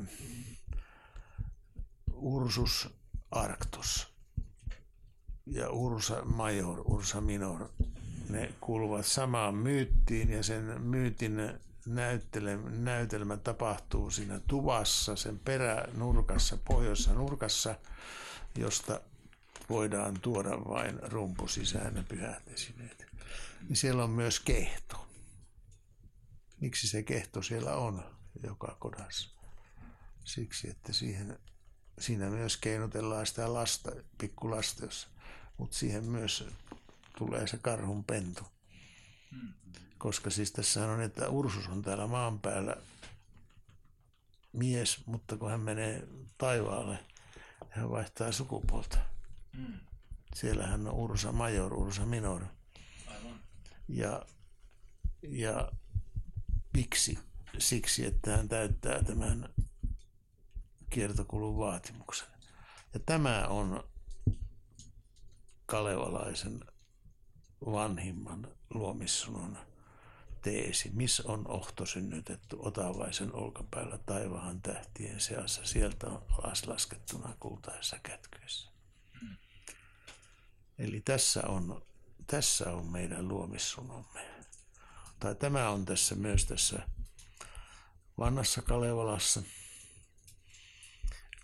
Ja se on se, on se luomissuno. Ja tämä, mikä uudessa tapahtui, oli siis tämä ratkaiseva maailmankuvan muutos, jossa, jossa hänet pannaan karjaahteelle. Hmm. Ja se on siis karjanhoitajan maailmankuva. Ja tämä oli se, joka, joka oli Kalevalan, miksi se on toinen. Ja kolmas syy on sitten, että karhun tapporahat. Niistä annettiin hurjat tapporahat, siis, siis saarivaltakunnan suuryhteiskunnassa. Eikö sitä karhun tapporahaa maksettu ihan 50-luvulle asti? Niin, sitä on maksettu sen jälkeenkin ja, ja, ja tämmöinen karhuviha. Että siis mä en pelkää karhua. Mä oon mettä, metsästän karhun kanssa. Hän tietää paljon paremmin kuin minä, että minä olen siinä. Mutta kalastamassa minä en koskaan mene samalle puolelle jokea, enkä heitä sinne, koska karhu on paljon parempi kalamies kuin minä. Mulla on näitä karhun kohtaamisia ollut elämässäni. Mä kerron ne siinä kirjassa Golden King of the Forest esipuheessa. Mm. Niin tästä itse asiassa tuleekin mieleen todella kiinnostava teema, nimenomaan tämä metsän kuningas. Meidän metsäjaksossa viimeksi puhuttiin siitä, että Suomessa on ollut niin paljon metsää, että meillä ei alun perin ole edes ollut omaa sanaa metsälle, vaan se on lainattu Balteilta, vaan merkkaamaan kylien välissä olevaa aluetta. Ja voisiko tästä tehdä sellaisen päätelmän, että jos karhu on ollut ikään kuin se suuri jumalainen eläin, myyttinen eläin, joka asuu metsässä, on metsän kuningas, että tavallaan karhu on koko tämän luomakunnan kuningas, kaiken olevaisen kuningas. Kyllä, se, kyllä minusta tuntuu, että karhun merkitys luomissunossa on, on hyvin keskeinen ja mulla on, tulee nyt tässä, tässä tulevassa kirjassa, tu, kirjoitan tästä, tästä kyllä. Ja miksi se nyt tällä hetkellä on niin ajankohtainen tämä vanha Kalevala, on syytä se, että meidän pitäisi niin päästä ymmärtämään se, että Kalevaloja on useita. Ja että, että tuosta, tuo pitäisi nyt lopettaa tuo pulina siitä yhdestä ainoasta oikeasta Kalevalasta, koska, koska se vanha on paljon jännempiä, juonekkaampia ja, ja siis edustaa ja erilaista maailmankuvaa ja uudessahan äh, tulee päähuomioon sota, jota ei ole koskaan käyty suomalaisten ja lappalaisten välillä. Ja siitä lappalaiset ovat saaneet hyvin rankan hinnan kantaa ja vieläkin kantavat. Eli, eli, eli, eli sitä sotaa ei ole koskaan käyty. Sitä tuli sota-epos, toiseksi, toiseksi sitä tuli kristillinen epos. Että sen Kiesus voittaa sen ja ja Väinämöinen lähtee tuomittuaan itsensä kuolemaan. Että se, se, sen hän tuomitsee se lapsi. Niin, tämä on hyvin merkillinen tämä Kalevalan lopussa oleva ö, lainaus. Voi toki tehdä monenlaista tulkintaa. Selvää on se, että jollain tavalla kun poika on tässä mukana, niin jotenkin kristiuskon vaikutus vaikutus näkyy. Miten erilaiset maailmankuvat, kun tuossa aikaisemmin puhuttiin siitä, että maailmankuvat usein elää rinnakkain, kunnes joku ottaa vallan toisesta, että voidaanko Kalevalasta esimerkiksi tehdä tällainen päätelmä, että Väinämöinen siinä toteaa, että nyt on aika siirtää valta pojalle, että vielä kuitenkin minua joskus kaivataan että uuden laulun laulajaksi – Olisiko tässä ollut kysymys myös siitä, että kansanrunoilijat itse ovat olleet sitä mieltä, että nyt on aika siirtää kapula toisenlaiselle tavalle selittää vai, vai minkälaisen tulkinnan tästä voisi tehdä? Niin, se on, se kantele annetaan sinne, mutta kyllähän se on niin kristinuskon si, si, siivittämä tämä, tämä uuden Kalevalan näkemys. Eli siinä tullaan niin kuin kristillisen, kristillisiin sfääreihin ja kristillinen epos ja sitten se, se sota-eposhan on sitten se sotaepos on sitten se, että minkä takia meidän joukot oli Karhumäessä sillä hetkellä, kun olisi pitänyt olla kannaksella, niin syyhän on se, etten pane miekkani tuppeen ennen kuin ennen kuin nämä runoalueet on Suomen. Mannerheiman ei suoraan näin sano, mutta, mutta siis tästähän siinä on kysymys koko akateemisen Karjalan seuran toiminnassa. Viena, Aunus ja Inkeri. Että, että se, se kävi kalliiksi, tai oli käydä kalliiksi. Ja kyllä, kyllä sitten se myös on toiminut, että saamelaisista ei ole Su- Suomen armeijaa, niin tiedättekö, että ensimmäiset saamelaiset reserviupseerit ovat kaksi pappia, jotka molemmat minä olen tun, tuntenut ja tavannut. Toinen on minun oppilaani Nilla Outakoski, joka on ensimmäinen teologian tohtori saamelainen teologian tohtori kautta aikojen. Hän on yksi ja toinen on Ulla Keva, jonka myös tapasin. Siis ei, he ovat ensimmäiset reserviupseerit. Eihän saamelaisia otettu armeijankaan. Mm-hmm. Heitä pidettiin vakoina, epäluotettavina. Ja kyllä heitä käytettiinkin, siis tulkkeina ja muuta, mutta se, kyllähän tämä oli siis häpeällistä tämä sodan aikainen saamelaisten käsittely. Puhutko nyt nimenomaan kol- koltista vai, vai myös muista? Kaikista. Erityisesti koltat.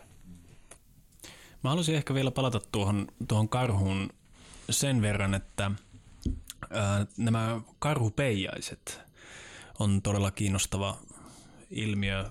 Vielä aika myöhäänkin, aika vastikäänkin on vietetty karhunpeijaisia, jossa karhua on kuljetettu hautajaissaatossa kylän läpi, on vietetty suruaikaa ja on menty tietynlaisten riittien mukaan.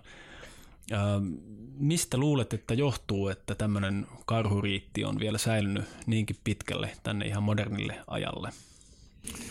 No karhu on tietysti kiinnostava ja minä toivoisinkin, että nämä menot säilyisivät osana karhunpeijaisia. Nythän on enempi karhunpeijaisia mahdollista pitää kuin aikoihin, koska karhujen kanta on niin siinä määrin lisääntynyt, että nyt aika useampi sata karhua nyt saadaan tai voidaan mestata.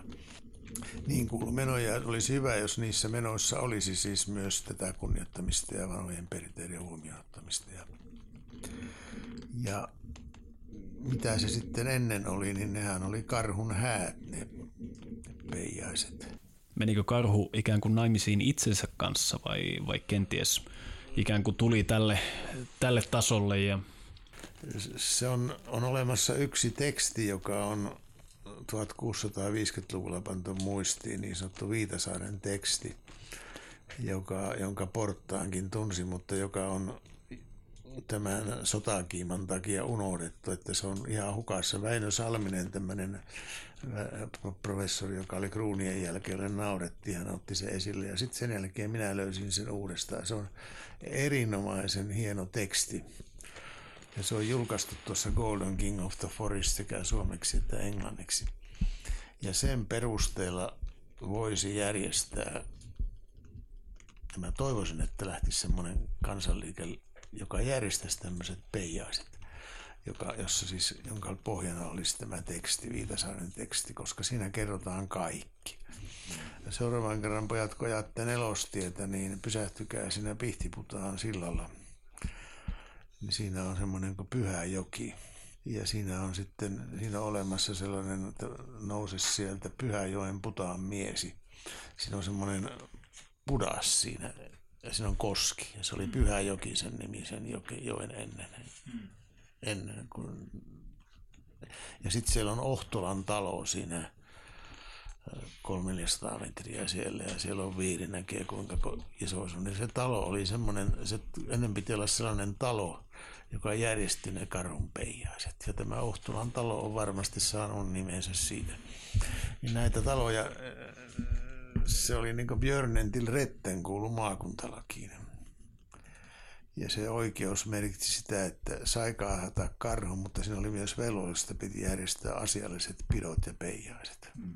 Ja sinnehän tuli sitten usein kruununmieskin, Flemmingit tai joku muu sinne paikalle sitten. Ja siellä, siellä sitten myös kerättiin veroja.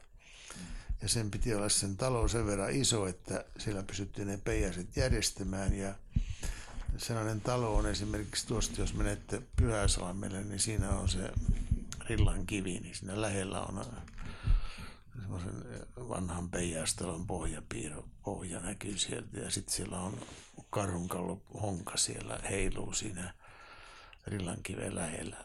Et siinä oli just semmoinen paikka, missä oli karhutalo. Ja näitä taloja oli muutamia kymmeniä.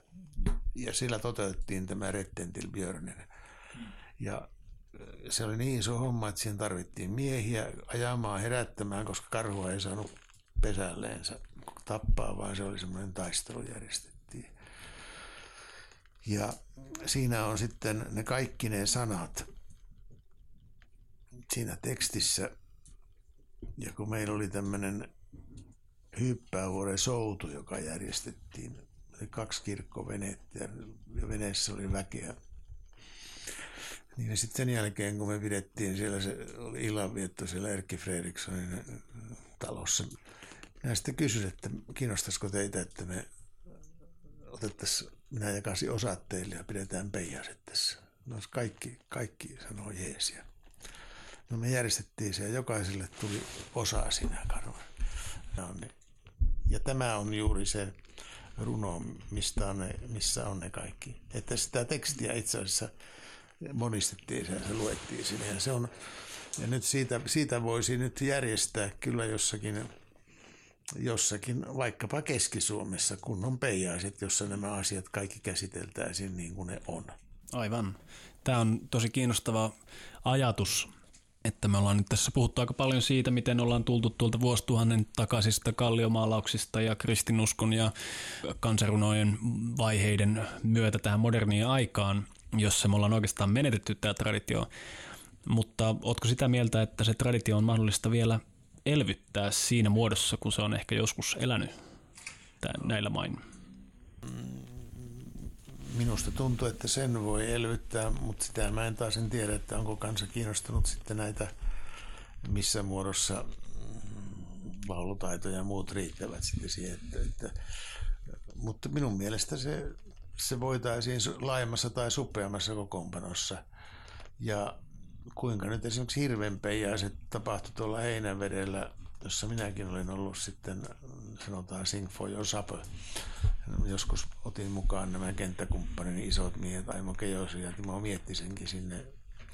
Niin se tilanne oli sillä tavalla, että Marina, ikumeni ja Marina tavallisesti piti rukouksen ja sitten minä sitten kerroin sitten tarinan, mikä tämä hirvenpeijäiset meno on ja sitten me söimme siinä ja mä luulen, että se oli vähän erilainen ateria tämän jälkeen. Ja tämä puolenkymmentä kertaa toteutui tuolla Heinävedellä.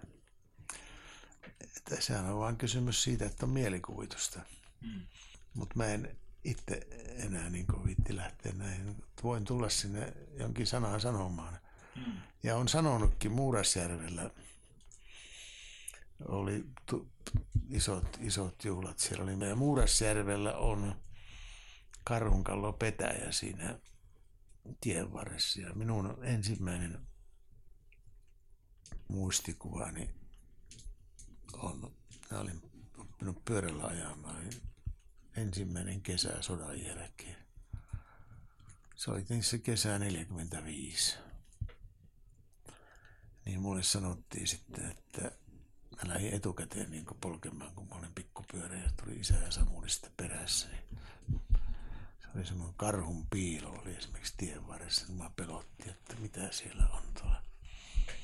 Mulle annettiin ohjeet, että, että ota sinä Juha vauhtia siitä karhunkallo pettäältä, että pääset muure päälle. Nämä molemmat tarkoittaa siis, molemmat liittyy karhuun.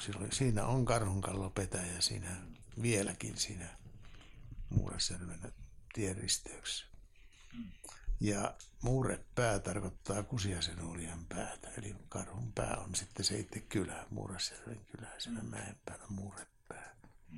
Ja Muurasjärvi on samassa kohdassa 8000 vuotta ollut. Mm. Muurasjärvihän laskee sitten sinne Kalajokkeen. Ja tällä mäellä Kalajoen minä olen lapsena poikana leikkinyt. Mm. Siis siinä oli Kalajoen ranta, missä on Haapajärvi nykyään. Mm. Ja sitten sieltä tuli pitäjä meiltä ne vedet sinne sitten. Vauhdinkoski oli siinä. Että en täytyy niin kuin vaan mennä ajasta, kun me laskemme, niin lasketaan niin kuin paljonko meren pinta on mm-hmm. tuhannessa vuodessa muuttunut, niin me pääsemme noin 88 metrin korkeudelle. Siinä oli silloin se. Ja silloin laski Saimaan vedet laski Pohjanlahteen seuraavaksi ne laski Kymijokena. Sitten, sitten, sitten paukahti vuoksi. Eli siis se on ollut todella iso juttu, kun se on se vuoksi mennyt. Siellä on, siellä on varmasti ihmisiä jäänyt paljon veden alle. Hurjia muutoksia tapahtuu. Tämä taisi olla juurikin, eikö ollut 6000 vuotta ennen. Siis se 5700 vuotta sitten, kun se tapahtui tämä. Joo. Eli silloin varmaankin, mitä kulttuuria meillä on ollutkin, niin heillä on ollut todella vaikeat paikat niihin aikoihin. Yksi sellainen kysymys, minkä ehkä itse vielä haluaisin esittää tähän loppuun, on se, että ää, mitä me voitaisiin oppia tutkiessamme vaikkapa viiden tai kuuden tuhannen vuoden takaisia asioita. Mitä nämä kalliomaalaukset tai mitä nämä muinaiset myytit voi kertoa meille tämän päivän ihmisille? No ne kertoo sellaista luonnonmukaisesta elintavasta, luonnon kunnioittamisesta ja huomioon ottamisesta. Ja, ja se, että, että se oli myös kiertävää elämäntapaa. Esimerkiksi noin neljän viiden paikan väliä mentiin ympäri. Mä sanoisin, että näitä alueita, jotka, joista nyt olemme puhuneet, nautti sellainen kansa, jota mä nimittäisin järvilappalaisiksi. Ja ja nyt Kuopion isänmaallisessa seurassa minä pidin esitelmän sellaista aiheesta, pitkät on puut Pisanmäellä, honkat Hornan kalliolla.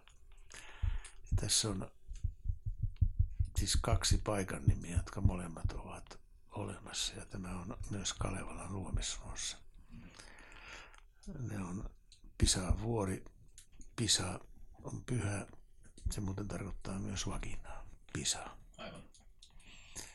Sitten on Hornan kallio, se on Suvasvedellä Leppävirralla. Täällä on 60 prosenttia louhinimistä on tältä alueelta. Pohjola on siellä. Hmm. Ja tämä elämäntapa oli sillä porukalla, jonka aikana tämä vesi laski sitten, kun puhkesivat nämä uudet virrat. Eli, eli luonto kertoo meille, missä ne ovat olleet. Sitä katselemamme ymmärrämme ja me löydämme itsemme sitten tässä kehässä ja, ja lappalainen tarkoittaa perämaa asukasta. Emme me tiedä tarkasti mitä kieltä he puhuu, mutta me löydämme sen paikan nimistä sellaista, jolle me emme löydä etymologioita. Että minun mielestäni äidin kieli, mieli, luonto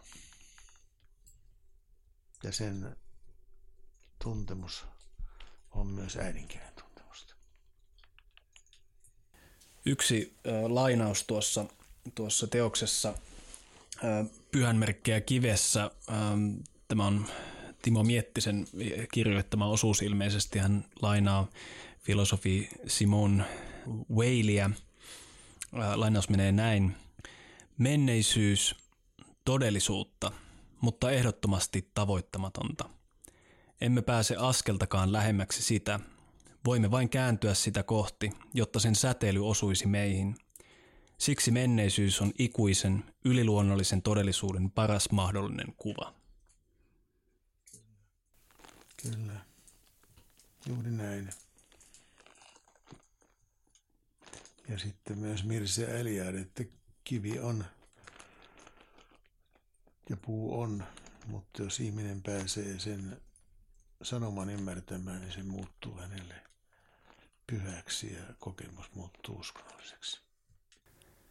Näihin sanoihin lienee hyvä päättää tämä meidän tämänkertainen avuhaton jakso. Onko Joonas sinulla vielä tässä jotain sanottavaa tai lisättävää ennen kuin pistetään kaikki nauhoitukset kiinni?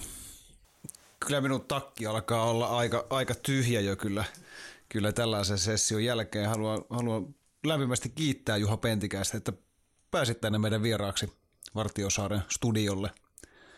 Ja me tästä varmaan siirrytään tuonne saunan lämpöön seuraavaksi. Kyllä. Suurkiitos. Kiitos, miellyttävä keskusteluhetki ja varmaan hyvät löydyt päälle. Löyly on muuten yksi sielusanan ilmaus. Kyllä. Löyly, löyly, löylyn henki. Löylyn henki, siunatkoon meitä. Mm.